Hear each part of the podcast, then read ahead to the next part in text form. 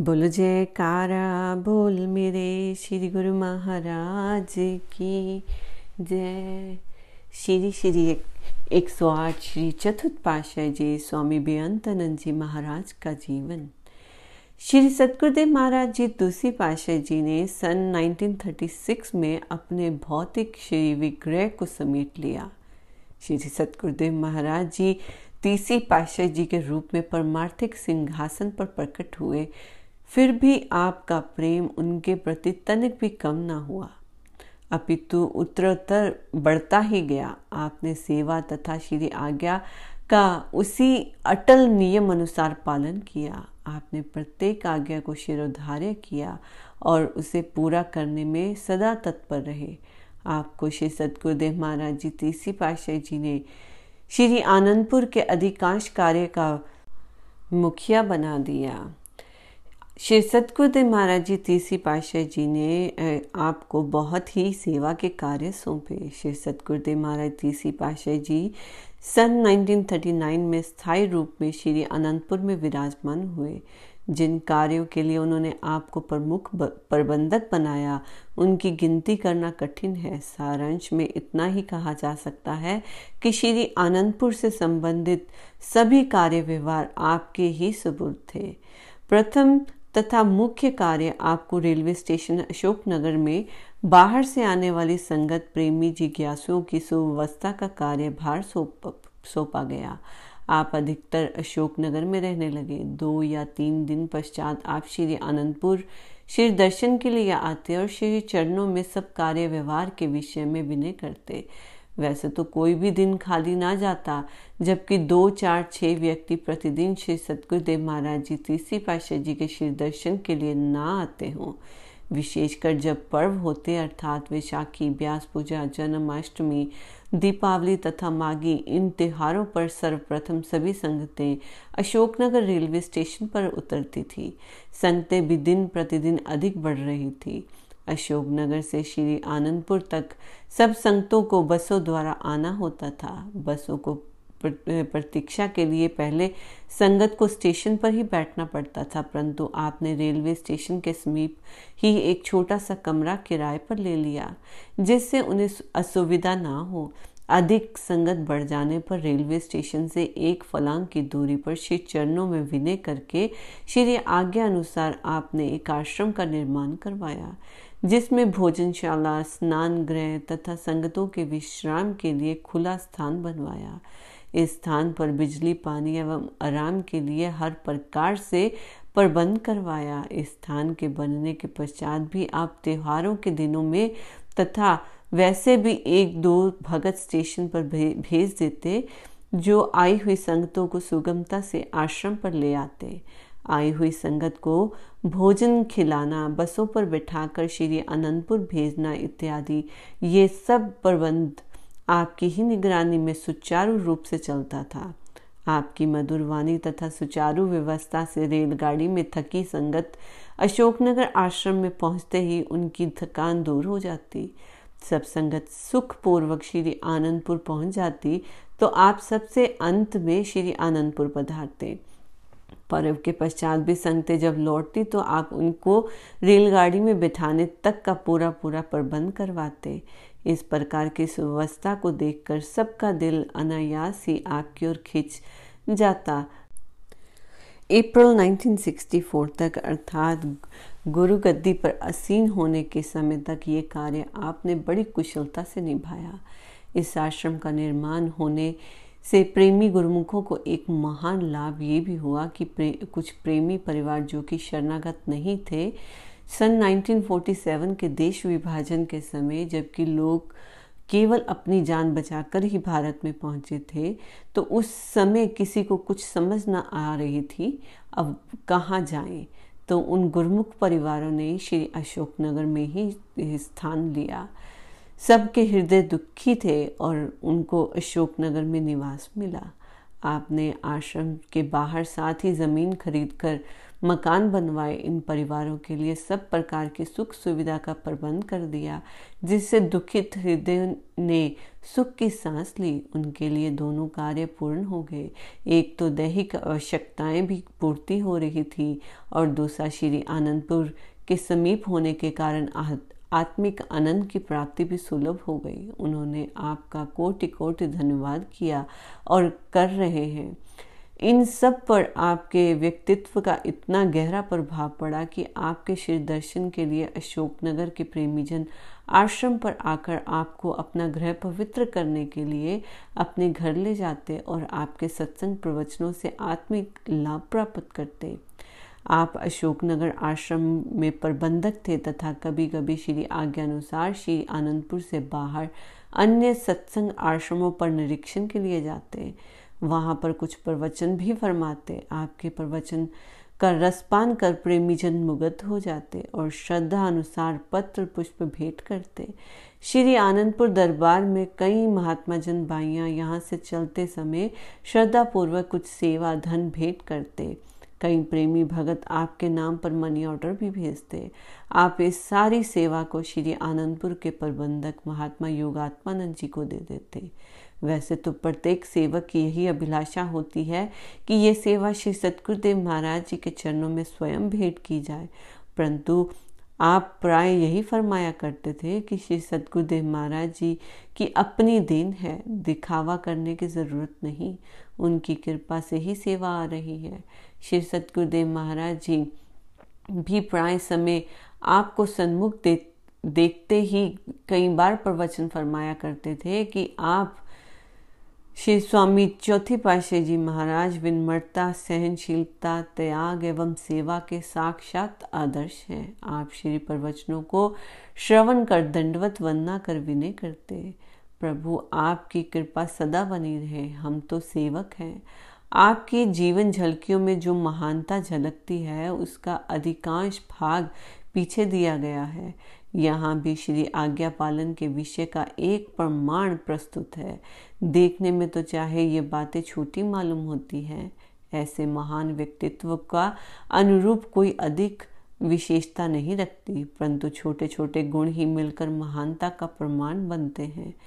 हम आपकी जीवन झलकियों पर विचार कर अपने आत्म मानस में झाँक कर देख सकते हैं कि क्या इनमें से कोई गुण हमारे अंदर विद्यमान है या नहीं।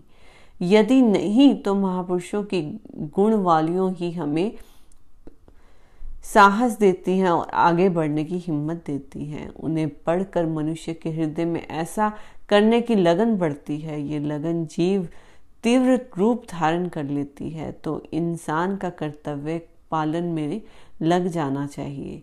वह भी गुरु भक्ति के पथ पर अग्रसर होकर सुगमता से मंजिल पर पहुँच सकता है।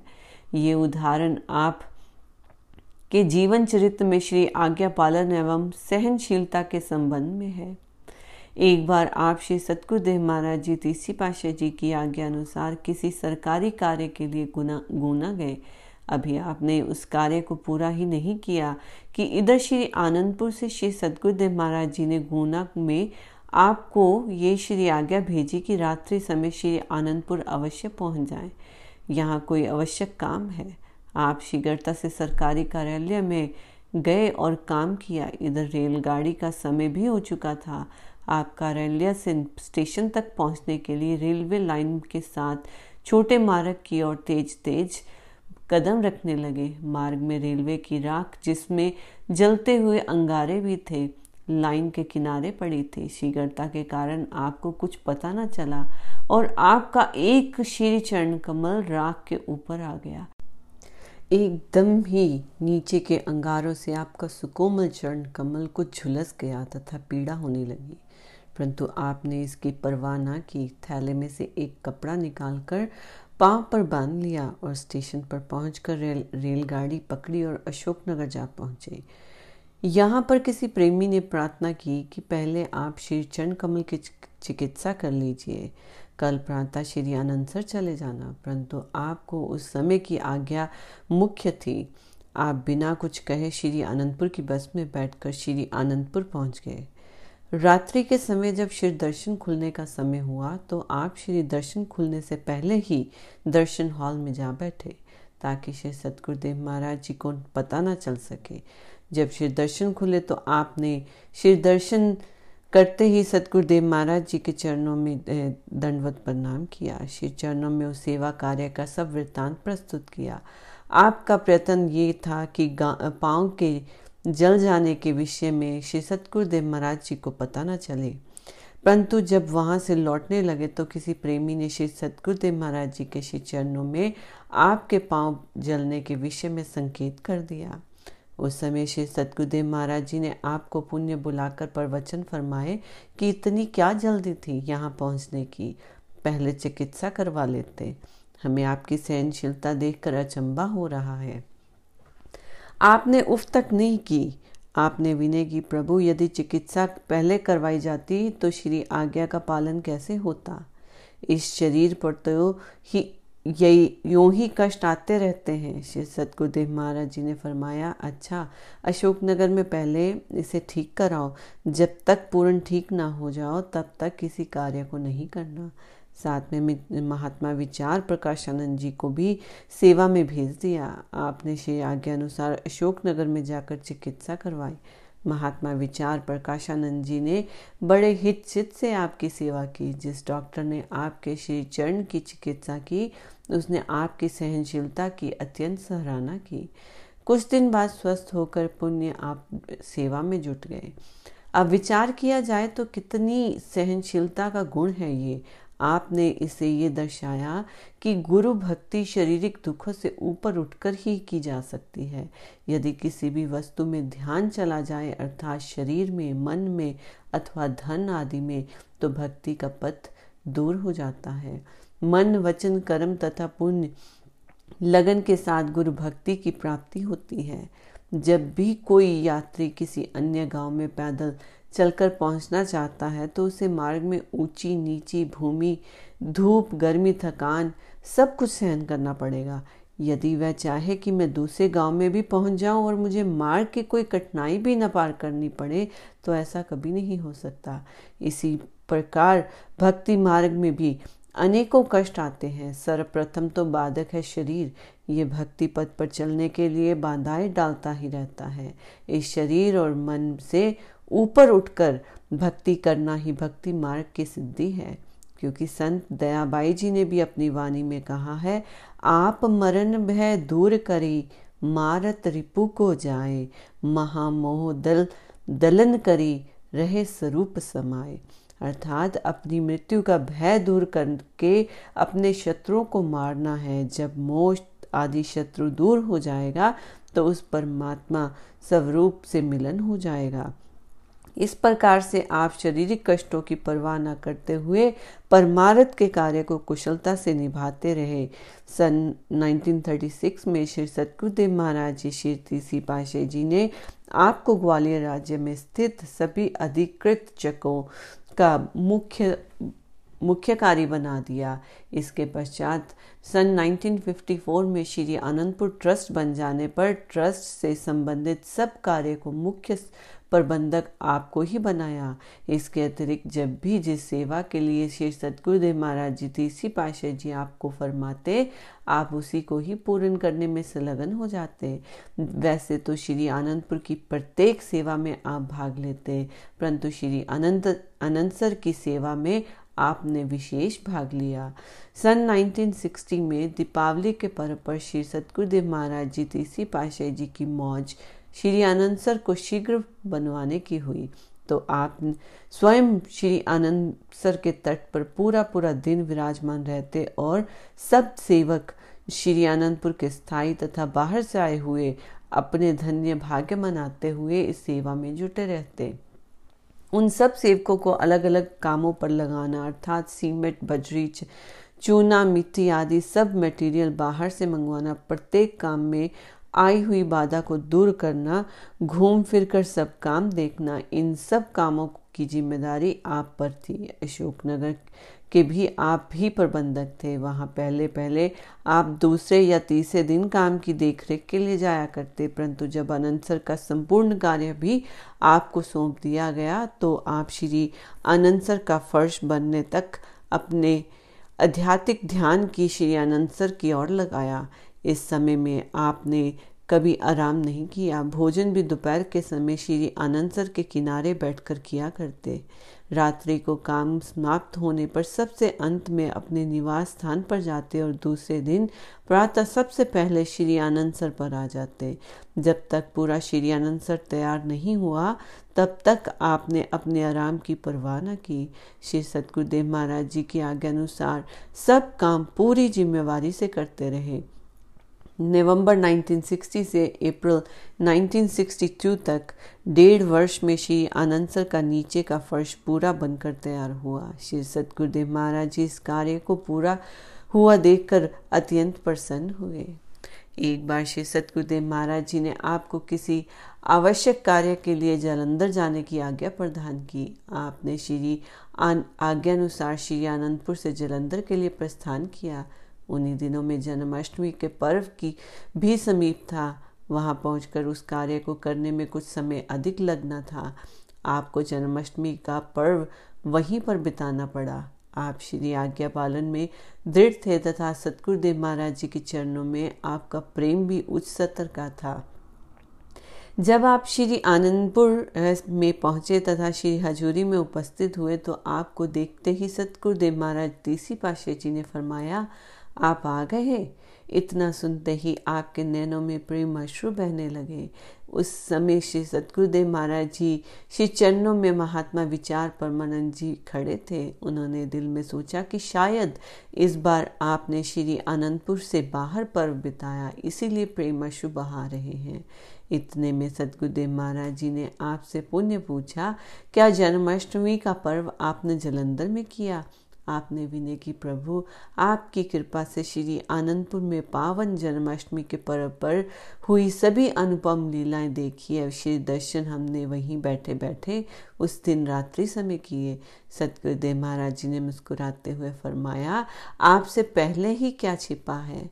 महात्मा विचार परमानंद जी जब सब देखकर चंकित रह गए कि एक और श्री आनंदपुर का दिव्य दृश्य देखा तथा दूसरी ओर नैनों में प्रेमाशु बहा रहे हैं। सत्य तो ये है कि आप जन्म जात अवतारी विभूति होते हुए भी प्रेम तथा श्री आज्ञा का आदर्श स्थापित कर रहे थे। आपने ये भक्ति पद को अभिलाषियों को दर्शा दिया कि प्रेम का संबंध हृदय से होता है। सच्चे प्रेम में वह शक्ति है जो लाखों करोड़ों को उसकी दूरी पर बैठे हुए प्रेमी को आकर्षित करती है तथा वह अपने इष्ट देव के समीप होता है। आवश्यकता है केवल सच्चे प्रेम की। पुनः अपने कार्य व्यवहार के विषय में श्री चरणों में विनय की। इस प्रकार आप श्री सतगुरुदेव महाराज जी दूसरी पाशाह जी तथा सतगुरुदेव महाराज तीसरी पाशाह जी की प्रत्येक श्री मौज और आज्ञा बड़ी श्रद्धा एवं निष्ठा से परिपालन करते रहे। सतगुरुदेव महाराज जी दूसरी पाशाह जी ने आप दिल के टुकड़े थे और श्री सतगुरुदेव महाराज जी तीसरी पाशाह जी के परम सखा, परम स्नेही तथा हृदय से प्यारे थे। सतगुरुदेव महाराज जी तीसरी पाशाह जी के दिल में आपके प्रति अध्यतिक सम्मान था, क्योंकि महान आत्मा का परस्पर पुरातन आत्मिक संबंध होता है। वह परस्पर एक दूसरे की पहचान में होते हैं, परंतु ये रहस्य समय आने से पूर्व किसी पर प्रकट नहीं होता। गुरु भक्ति के नियमों का परिपालन सेवक की न्याय करना तथा किसी के सन्मुख अपने आप को बड़ा अनुभव न करना, इस तरह से अपने गुणों को गुप्त रूप में रखते हैं। फिर भी विलक्षण पुरुषों की विलक्षणता उनके प्रत्येक कार्य में झलकती है। इस विलक्षणता का उनके वास्तविक रूप में प्रकट होने से पहले कभी कभी अनुभव हो जाता है। श्री सतगुरुदेव महाराज जी तीसरी पाशाही जी आपको उच्च दृष्टि से देखते थे तथा परमारक पद के शिरोमणि जानते हुए उन्होंने किसी के सामने इस रहस्य को प्रकट ना किया। जैसे कि महापुरुषों के नियम होते हैं, इनका इलम सीना बसीना एक दिल से दूसरे दिल तक पहुँचता है, परंतु वे रूहानी शक्तियाँ गुप्त रूप से ही दे देते हैं। इस नियम के अनुसार श्री सतगुरुदेव महाराज जी तीसरी पाशे जी की श्री मौज अपना स्थूल शरीर समेट लेने की हुई तो उन्होंने लगभग छः मास पूर्व इस कार्य को पूरा किया। अक्टूबर सन 1963 में सतगुरुदेव महाराज जी तीसरी पाशाह जी परमार्थिक केंद्र श्री प्रागधाम में विराजमान थे। अपनी श्री मौज के अनुसार उन्होंने 28 अक्टूबर 1963 को महात्मा दर्शन अलखानंद जी को फरमाया कि तार द्वारा शीघ्र ही चौथी पाशाह जी को बुलाया जाए। महात्मा जी ने आज्ञा शिरोधार्य की, आप दोनों को तार भेज दिया। आप उस समय किसी कार्य के लिए गुना गए हुए थे। श्री आनंदपुर तार पहुँचने पर आपको फ़ोन द्वारा गुना में सूचना भेजी गई। आपके पास उस समय केवल पहने हुए वस्त्रों के अतिरिक्त और कोई भी वस्त्र ना थे। फिर भी आप श्री आनंदपुर नहीं आए। वहीं से श्री आज्ञा की सूचना पाते श्री प्रयाग धाम को प्रस्था, प्रस्थान किया। इधर महात्मा सतगुरु सेवानंद जी श्री आनंदपुर से नया गाँव के लिए विदा हो गए। 30 अक्टूबर 1963 को आप तथा महात्मा सतगुरु सेवानंद जी नया गाँव में श्री चरणों में उपस्थित हुए।